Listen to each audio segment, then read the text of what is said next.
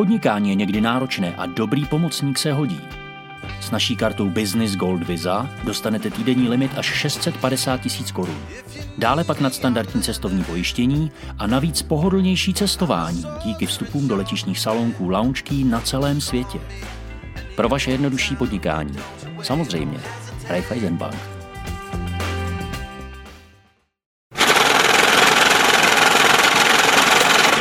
Sleduješ prezidentskou kampaň? No, trošku jo, no. Tomu nejde uniknout, tak mě napadlo, to je jestli taková ti... lidová zábava. Asi ti neunikl Andrej Babiš, jak stal před tabulí a neuměl vyjmenovat planety naší sluneční soustavy, kravský žaludky, nevěděl nic o Švejkovi, tak bych asi neřešila, nakolik je tohle důležitý. A ty dáš kravský žaludky? Kravský žaludky jsem určitě Já dala. Já jsem si jeden nespomněl. Teda. Který? No to nevím, tak jsem si nespomněl. Kniha Bachor Čepec les. Tak Čepec jsem Čepec. si nespomněl. Teď už to budeš vědět. No. Ale neřešme, nakolik je to důležitý Až pro... budu kandidovat na prezidenta, tak to budu vědět. Musí si to prosvištět. Seznam zprávy uvádí ve vatě. Novinářka Markéta Bidrmanová a její hosté vás provedou světem investic a financí. Ve vatě. Vaše investiční KPZka. S bohem paklíky peněz ve slamnicích. Češi si nechávají doma už jenom tisíci koruny a banky mezi sebou soupeří o jejich vklady. Nižší desetiny procent jim už na přetáhnutí klientů nestačí některé z nich na spořících účtech nabízí úroky i kolem 6%. Objem peněz na spořících účtech je taky rekordní. Jsou tedy spořící a termínované účty dobrá, anebo slepá cesta, jak se chránit před inflací. Začíná ve Vatě, je tady Lubor Žalman, bývalý ředitel Raiffeisen Bank, partner v Encore Wealth Management. Lubore, ahoj. Ahoj, ahoj. Koruna za letošní a příští rok ztratí přes desetinu svojí reálné kupní síly. Letos se očekává průměrná inflace v součtu teda 15 až 16 a příští rok to má být kolem 9. Někdo z ekonomů to přirovnával dokonce k měnové reformě, která tady proběhla v 50. letech. Někdo ke konfiskaci majetku. Slyšela jsem i termín, že to je krádež za bílého dne. Tak řekni, znáš někoho, komu se podařilo před inflací utéct? No, někdo měl jako rychlé nohy, jo. No, bylo to těžký. Bylo to těžký. Uh, musel uh, utéct do velmi, velmi specializovaných koutů finančních trhů. Čili buď uh, jako správně předpověděl, že uh, řekněme akcie půjdou, nebo akcie nebo kryptoměny razantně poklesnou v ceně a spekulo, spekuloval na jejich pokles. Jo? Takzvaně shortoval. Jo? Tak ten je dneska má hej, jako jo, takový ty technologické akcie, mm, kdysi slavný, jsou dneska na, já nevím, čtvrtině své hodnoty, kterou měli ještě před rokem a půl. A znáš někoho takového osobně, kdo to takhle vyhrál? Hlásí se, hlásí se. Ale já jsem známý skeptik, já jsem jako tímhle skepticismem taky jako hodně peněz, o hodně peněz mm. přišel, jako když ty tady jako šly nahoru, že jo, mm. takže to jako mm. prostě člověk musí chápat trošku v souvislostech. Mm. No, potom, a potom co ještě? Mm, a potom takzvané alternativní investice. Alternativní investice, um, které ale bohužel ty dobré mm, vyžadují jako velké částky k investování, nějaké private equity fondy dobré nebo venture capital fondy. Mm-hmm. A ty samozřejmě ne, že by tím poklesem hodnoty na trzích neutrpěli, ale oni vynášejí tak hodně, že se jim prostě ten výnos o něco sníží, ale furt je dobrý. Jo, a třeba i tu inflaci, i, i, i tu jako vlastně letošní obrovskou jako pokryjou. Takže to jsou tak dvě věci, hmm. kde to, to, ale takových lidí je fakt málo. No. Hmm. Bohužel. V příštím roce podle odhadů nás čeká inflace pořád relativně vysoká, ale už teda nižší, hmm. zhruba 9% podle odhadů. To už nemusí být úplně prohraná bitva, když třeba Přesně. někdo dobře zvolí. No, kdo ji teda vyhraje? No, tak to, to je jako vlastně naše práce, aby jsme pro naše klienty to udělali tak, aby tuhle tu bitvu vyhráli. Uh, tak um, ona by mohla být i nižší, to jako, jo, tak třeba jako, jsou názory, že třeba bude sedm, jo, ale jsem moc, moc rád, že zmiňuješ a bavíme se o té inflaci, která bude, jo, protože ta inflace, která je vyšla v novinách, těch 16% to už nás vlastně znamená, to, to už nás nemusí zajímat, to už bylo s tím, Čo bolo, bolo. Dělám. Čo bolo, bolo. Voda pod mostem už protekla. A takže přesně tak, eh, každý, kdo investuje, by se měl dívat na tu inflaci, která bude. Jo? To, že číslo, o, který, o kterém se moc nepíše, ono taky nikdo to neví, kolik to bude, víme jenom odhady, které jsou. Jo?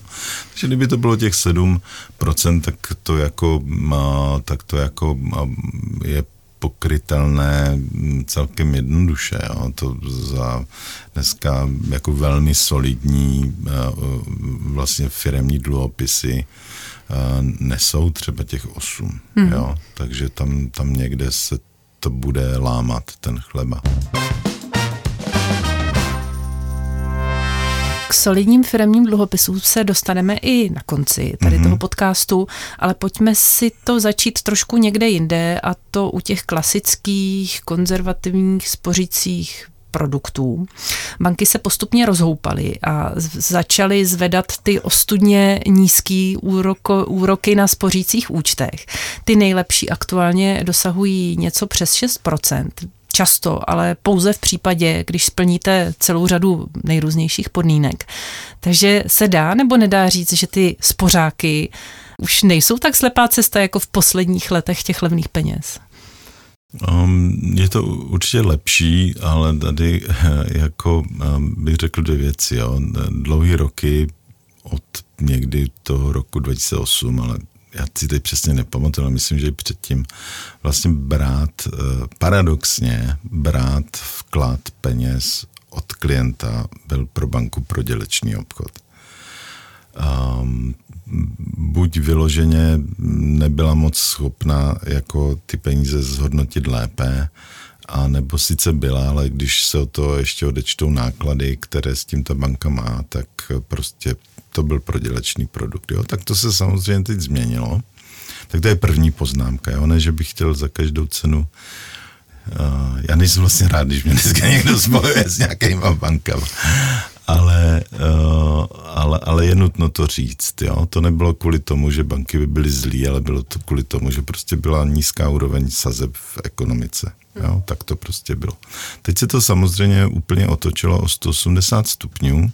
No jo, ale banky na tom zase eh, jako vydělávaly hodně. Že jo? A tady zafungovala ta neviditelná ruka trhu a zafungovala docela rychle. Jo? Takže banky, protože je tady konkurence, já prostě jako jsem zastáncem toho, že stát nemá regulovat, stát je tedy od toho, aby zajistil konkurenci. A ta konkurence bankovnictví tady je, že jo? jsou tady jako tradiční banky, ale spousta nových bank vznikla za posledních 10-15 let, takže ta konkurence tady opravdu je. No a co udělali banky? No tak se musí začít předhánět, když ty jako vklady od toho obyvatelstva chtějí. Ta, a no a Češi nejsou moc promiskuitní, co se týká střídání účtu, ne? Spíš jsme takový konzervy. Um, nejsou, je, je málo. No, jako cenově citlivých zákazníků, kteří hodnotí cenu, je, je jako strašně málo. Já nevím, jestli si to posluchači pamatují, ale třeba takových 10-15 let dozadu tam byla strašný téma, bylo v médiích bankovní poplatky. A on to trh taky vyřešil, jo? akorát, že to vyřešil v horizontu, já nevím, já už to přesně taky nepamatuju, pěti hmm. let, ne, hmm. to není. Trvalo jako, to docela. To není, že se to hmm. napíše v, novinách a jako za tři měsíce banky nemají poplatky, ale dneska nemají poplatky na zavedení běžného účtu třeba jako nikdo. To je úplně nemyslitelný dneska, takže ta konkurence to zařídila. Teď to šlo docela rychle s těma sazbama, jo? protože banky, když ty sazby se začaly zvedat, tak si myslím, že na to mohly mít třeba jako 2, 3, 4% marži, co jsme viděli, jaké sazby dávají jako lidem a, a to už jako dneska není, no. První Či banka... z pohledu klienta, jako ta, za, za co ty banky to můžou bezrizikově jako zhodnotit je těch 7%, což je repo sazba České národní banky, ta je pořád stejná, ale ty sazby na těch spořících účtech a terminovaných vkladech se prostě zvyšovaly hmm. v posledních hmm. měsících. Tím kreslá ta marže, kterou si banka nechá. Jasně. Pokud si dobře pamatuju, tak jedna z prvních bank, která se pustila do razantnějšího zvyšování úroků na těch spořících účtech, tak už to bylo někdy loni v listopadu, takže před rokem vlastně. Myslíš si, že ty banky zvedly ty úroky dostatečně, když ta základní reposazba ČNB je 7% a my jsme u těch nejlepších, znova opakuju, u těch nejlepších kolem 6%, nebo by banky mohly ještě přitlačit? No, tak myslím, že strop? jako nás částky, řekněme v desítkách milionů, by tam ještě mohly eh, jako eh, přitlačit půl procenta ehm, na částky mm, na částky menší, tam asi vždycky bude jako menší sazba, protože jak, jak tam je s tím spojený určitý náklad. I když ono to začíná být diskutabilní ve hře, jako internetová bankovnictví, kdo ještě dneska chodí na pobočku, že jo, ale přece jenom jako, jo, jako ten provoz té banky jako něco stojí. To Jasně. Nad tím eh, nejde zavírat oči, ale jako myslím si, že u těch jako velkých částech tam ještě jako pořád hmm. můžou přitlačit. Posluchač na Twitteru s Nikem Telekom nám napsal otázku, jak dlouho se dají takhle vysoké úroky očekávat. No to je takzvaná eh, million dollar question. Um, teď pravděpodobně jako ta převažující očekávání jsou, že to jako nebude dlouho, že to bude třeba tak jako rok, dva, protože bude celkem jako eh, vážná recese. Recese utlumí poptávku a, a vlastně uh, začne být, přestane být převaha převáha poptávky nad nabídkou, což jako v tom okamžiku jako nikdo nemůže dál zvyšovat ceny, jo? naopak začne se konkurovat cenou, jo? takže to jako sníží inflaci.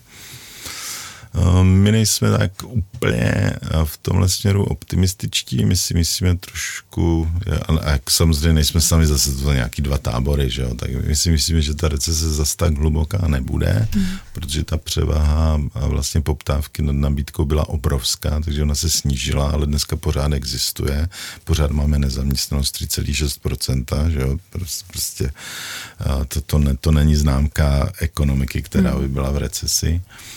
A, to samozřejmě může měnit, jako jo, ale... Takže jak dlouho bys takový úroky očekával? Takže jako, e, jako my, my si myslíme ve firmě, že ty úroky se sníží, ale budou se snižovat pomaleji a e, vlastně pak zůstanou na hladině, která je určitě vyšší, než byla před e, vlastně až do konce loňského roku a i vyšší, než dneska trh očekává o něco.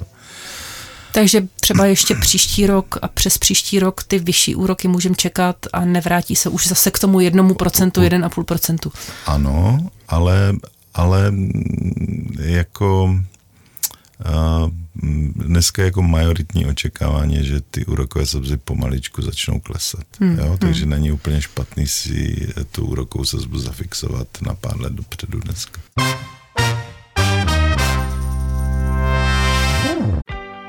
Šetřete svůj čas na důležité věci. Díky naší mobilní aplikaci nemusíte znát číslo účtu toho, komu chcete poslat peníze. Stačí mít jeho telefonní číslo a peníze odešlete pohodlně platbou na kontakt. Raiffeisenbank. Samozřejmě. Ještě jedna otázka z Twitteru, tady píše taky posluchač. Například Moneta má tuto nabídku na konkrétní nějaký úrok do března, ale je možné, že se kvůli zdanění nadměrných zisků tyhle podmínky prodlouží na celý rok. Jinými slovy, jestli se ty banky nebudou snažit skrze vyšší úročení na vkladech snižovat ty nadměrné zisky. Protože na té uh, straně kolik platí za vklady, tam jako je strašně snadný cenový srovnání, takže tam, tam se jim to bude dělat těžko, pokud nebudou chtít přijít o ty vklady. Hmm. Jinak u těch... Takže tam bych to moc neočekával. Jinak u těch vkladů na spořicích účtech, tak tam asi neexistuje nic jako fixace, nemáme žádnou garanci, že nám banka bude úrok tolik a tolik měsíců držet. No ne, tak o to je to spořící účet. Jestli chceš mít garanci, tak si musíš dát peníze na terminovaný vklad. Tomu se budeme věnovat za chvilku. Pojďme k takovému stručnému přehledu, jak to vlastně s těmi úroky u českých bank je. Kolegyně Iva Špačková si dala tu práci a porovnala úroky na spořících účtech českých bank, u koho tedy vyšly nejlíp. Pozor, teď zmiňuji jenom suchá čísla úroků a později dodáme i to B, protože to mm-hmm. skutečně není jenom o těch číslech. Sám jako, jsem zvědav. jako vítěz z přehledu vyšla Oberbank, která nabízí 6,5% ročně. Druhá VUB, Všeobecná úvěrová banka slovenská, která má 6,15. Jako třetí Max banka, tam je to něco přes 6%, 6,1%. Potom se tam vmezeřila první taková větší banka, to je Unicredit, která nabízí 6% a pak zase další malé banky a spořitelní družstva, například spořitelní družstvo Nej, Trinity Bank, Bank Creditas. A ještě na mátku zmíním, kolik nabízejí ty největší banky, takže Rajvka 5,5%, Moneta 5,3% a ČSOB, Česká spořitelna, schodně 5%, ještě Airbank 5%. No, když se na to podíváme, tak to nevypadá úplně špatně, ale důležité je samozřejmě to B, které tedy dodáme.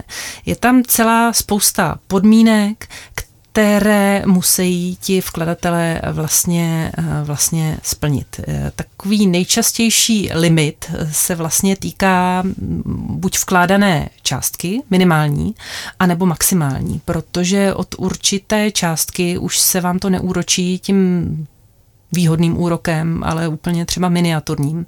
Takže to je asi jedna věc, na kterou si máme dát nejvíc pozorné. No určitě, ale tak tam jsou i další podmínky, že jo? Některé, některé ty nabídky jsou dělané eh, vlastně vyloženě eh, pro získání nových klientů, takže tam podmínka, eh, že klient musí třeba, já nevím, třikrát měsíčně použít kartu té banky, hmm. musí si k tomu založit to teď nevím, jo, ale prostě jsou tam nějak, nějaké podmínky s tím splněný, takže to jako, mm, když si to člověk nepřečte, tak pak se diví, mm. že vlastně ten úrok nedostal. Mm. Jo. Ono pak stačí třeba jednou tou kartou nezaplatit a místo 6% no jasně, tam máte 0,01. No, no, no třeba, no, tak to je, to je mm. takový jako trik, no, mm. řekl bych. Myslím, že použít slovo trik je adekvátní. Proberme si to postupně. Já a, vez... a, pak, a pak tam je ten horní mm. limit. Jo? Ano. No, takže to jako není, není to automaticky pro někoho, kdo, kdo prostě tam chce nějaké rodinné mění. A tam zase mm, jako by to měl řešit pak, když jako splní ten limit a kvalifikuje se mm, pro služby mm, privátního bankovnictví, tak tam vlastně jako vyjednává s tou bankou, s tím člověkem tu sazbu, jo. Tak, ne, tak to ne. Jestli mi dáte tohle, tak daj, já jdu jinam, jo. Tak prostě vy. Na povodce nevyjednáváte, nebo na internetu, jo. tam je to ber nebo nech být. Jako. Skutečně, když teda přijdu do nějaké banky a pokusím se vyjednat si nějaký osobní úrok, tak spíš teda neuspěju, pokud jsem ne, z těch menších ne, klientů to, do půl milionu. Ne, to, tam, tam nemají ti lidi tu pravomoc na to. Hmm. Eh, co se týká toho horního limitu, tak jak jsem to procházela, tak mi vyšlo, že většina bank nabízí ty výhodnější podmínky pro úložky do půl milionu korun, některé třeba ale i jenom do 100 tisíc a pak už ta výhodnost jako velice strmě padá.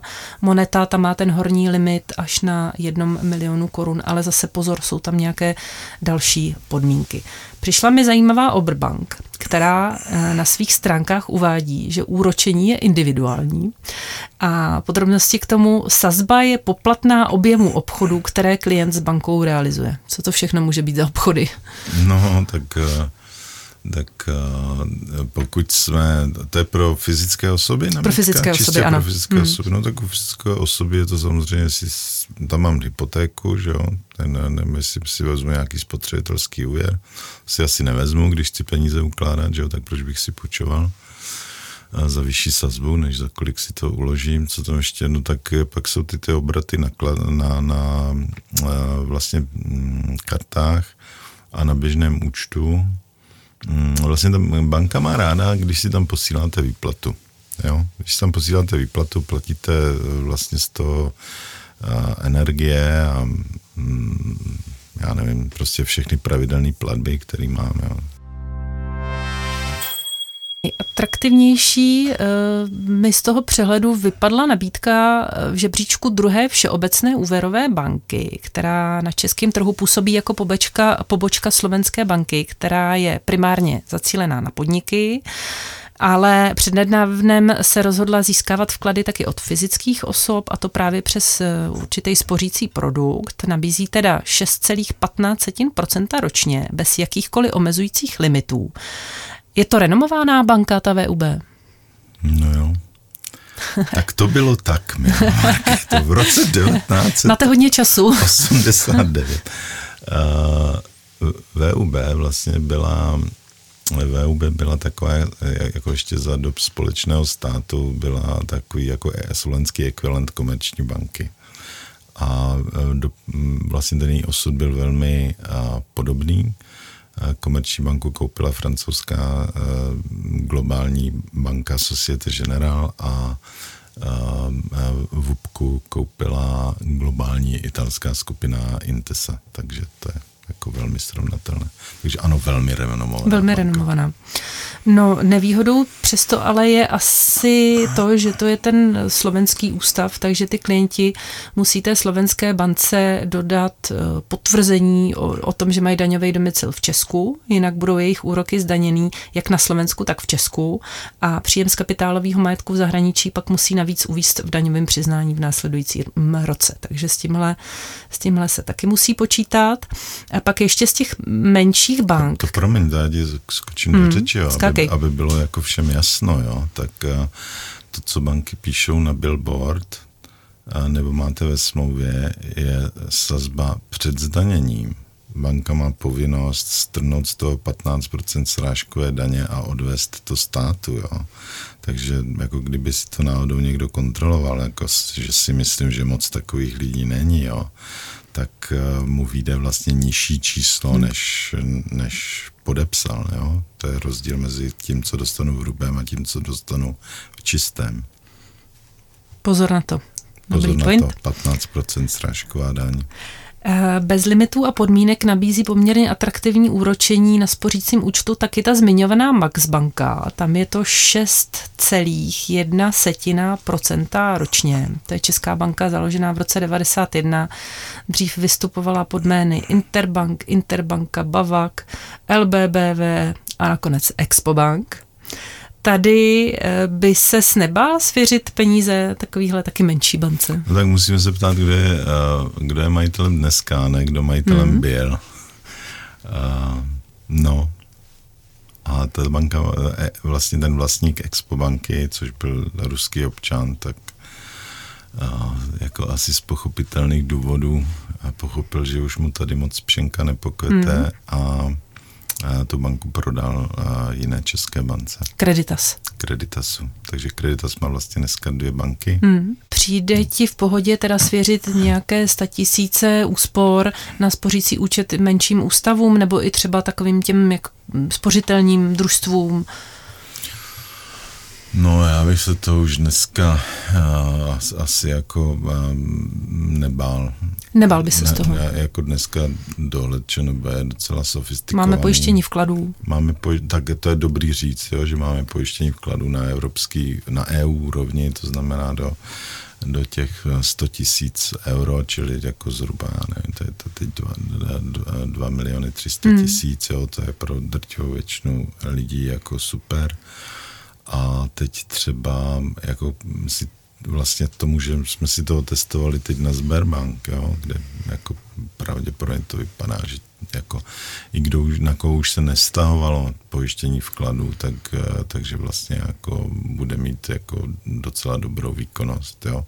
Tam celkem rychlý, uh, rychlý jako konec ze Sberbank prodej úvěrového portfolia spořitelně. Jo Prostě, Tam jo, to dopadlo dobře. To dopadlo dobře, no, hmm. protože já jsem si třeba myslel, že to se potáhne pět let, jo, hmm. a když se, by se to dálo pět let, tak je jasný, že prostě ta nucená zpráva, Jasně. nějaký lidi tam pořád musí být, aby tu banku jako udrželi u provozu.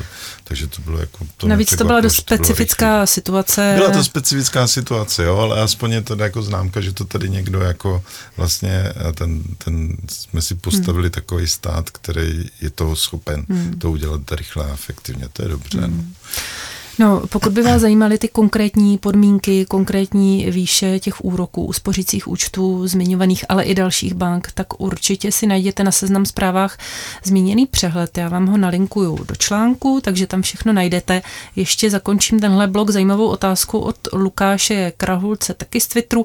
Ten by se tě rád zeptal, jak spořit v eurech, či ještě lépe v dolarech s úrokem srovnatelným se spořícími účty v korunách. Hmm, tak to je zajímavý. Hmm, tak samozřejmě před České banky to jako jde, ale nejsem si jistý tím úrokem, tento nebude asi žádná sláva. To je první věc. Druhá věc je, že e, nemůže nikdo očekávat tenhle ten úrok e, na jiné měně, jo? protože každá měna má svou hladinu úrokových sazeb. Svou centrální banku. A svou centrální banku. A ty úroky jsou níže. A ty no, u eura podstatně níže. Bylo to o 4%, teď je to asi o 3% před e, tím, než vypukla tady tahle inflace a válka, tak to vlastně se drželo ten úrokový diferenciál na 2% celkem dlouhodobě. Takže jako vlastně, jako člověk to musí přemýšlet, že je to ekvivalent, jo? když dostanu, řekněme, 6% na korunách, tak je to to samé, jako kdybych dneska měl 3% na euro, jo? Čili na 3% na euro je krásná sazba. Ano, ta zase neviditelná ruka trhu, by měla v dlouhodobém horizontu vlastně tady tenhle ten rozdíl těch úroků vyrovnat na kurzech měn, jo. Takže vlastně ten úrokový diferenciál říká, že ta koruna koruna prostě v nějakém vztahu s tím eurem. Taky, Takže rada jo. pro Lukáše? Takže to, to by byla jedna věc a ta, ta první, druhá a ta třetí je, že já bych to klidně tady řekl, ale vím, že je portál a celoevropský, a protože, který využívá toho, že vlastně máme jednotný bankovní trh v EU a vlastně z celého EU a, tam publikuje nejlepší nabídky na spořit, spořící a termínované účty v eurech a jde to online udělat. Ale viděl jsem ho naposled před dvěma, třemi lety, takže už si fakt nepamatuju, jak se jmenuje, tak, tak ale to si asi lehce vygooglíte. Pojďme k termínovanému účtu, k termínovaným účtům.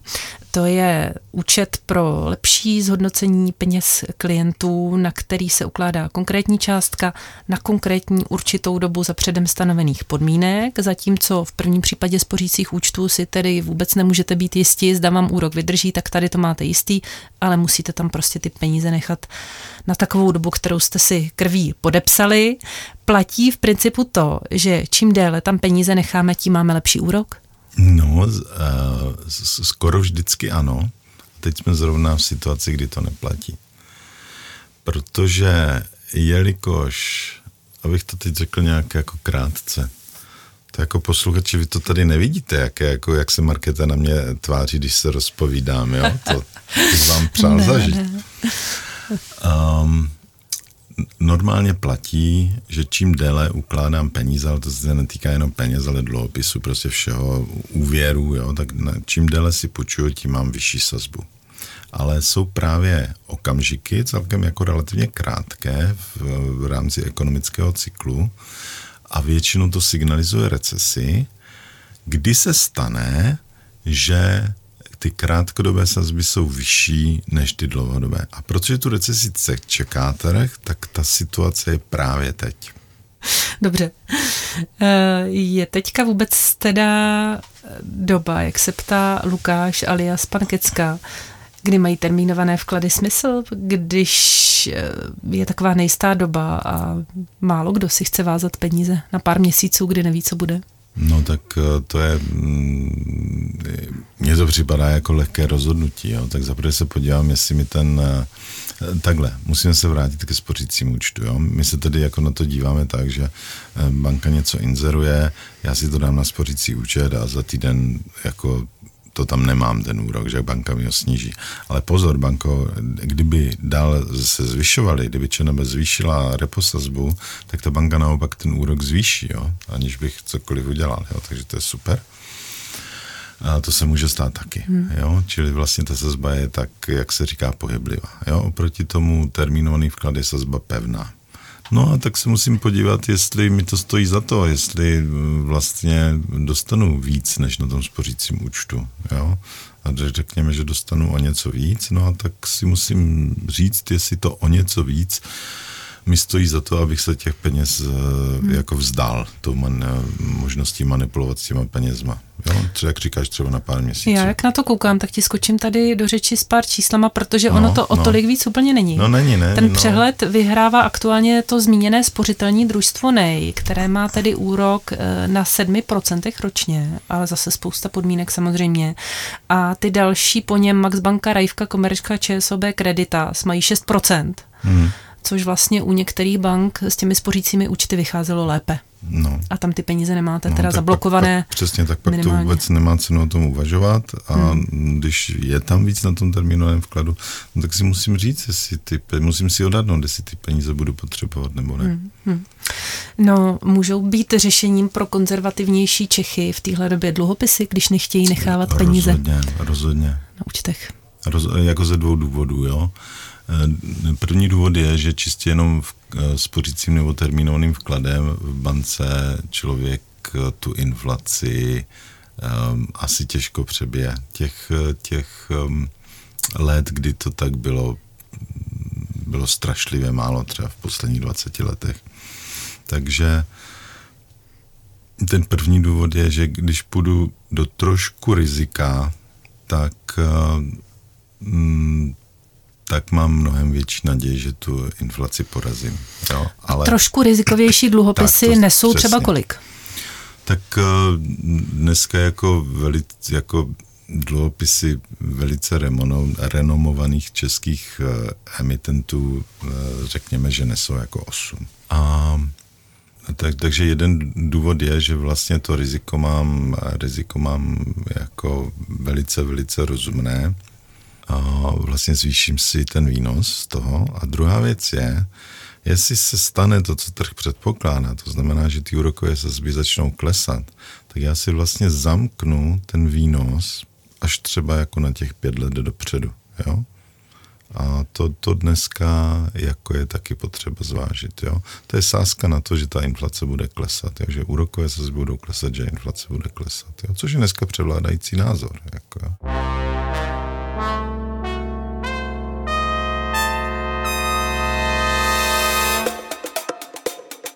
A je to hodně důležitý, hodně zajímavý téma a široký téma a proto navrhuji, že bychom mu mohli věnovat náš příští díl, který natočíme moc, v lednu. Moc, moc rád, když řekneme dluhopisy a řekneme s rozumným rizikem, tak jenom už dneska bych rád řekl, to není to, že vám někdo pošle e-mail s tím, že uh, firma má na papíře fantastický projekty a dejte sem dluhopisy, to jsme si užili u Arka Capital, to jsme si užili u Panamičky a jako prosím vás lidi, už to nedělejte. Jo. Tak jo, tak to probereme v lednu. To probereme moc rádi. Těšíme se na to, přejeme krásný svátky, nejenom za nás, za oba s Luborem. Krásný Vánoce a díky za veškerou pozornost, snad jsme vás nenudili. Taky doufám. Mějte se hezky, pište samozřejmě dál náměty na témata, eh, na otázky samozřejmě nejenom kolem dluhopisů a i dál nás prosím poslouchejte ve všech možných podcastových aplikacích, na seznam zprávách a taky na webu podcasty.cz. Mějte se hezky, ahoj. Naschle.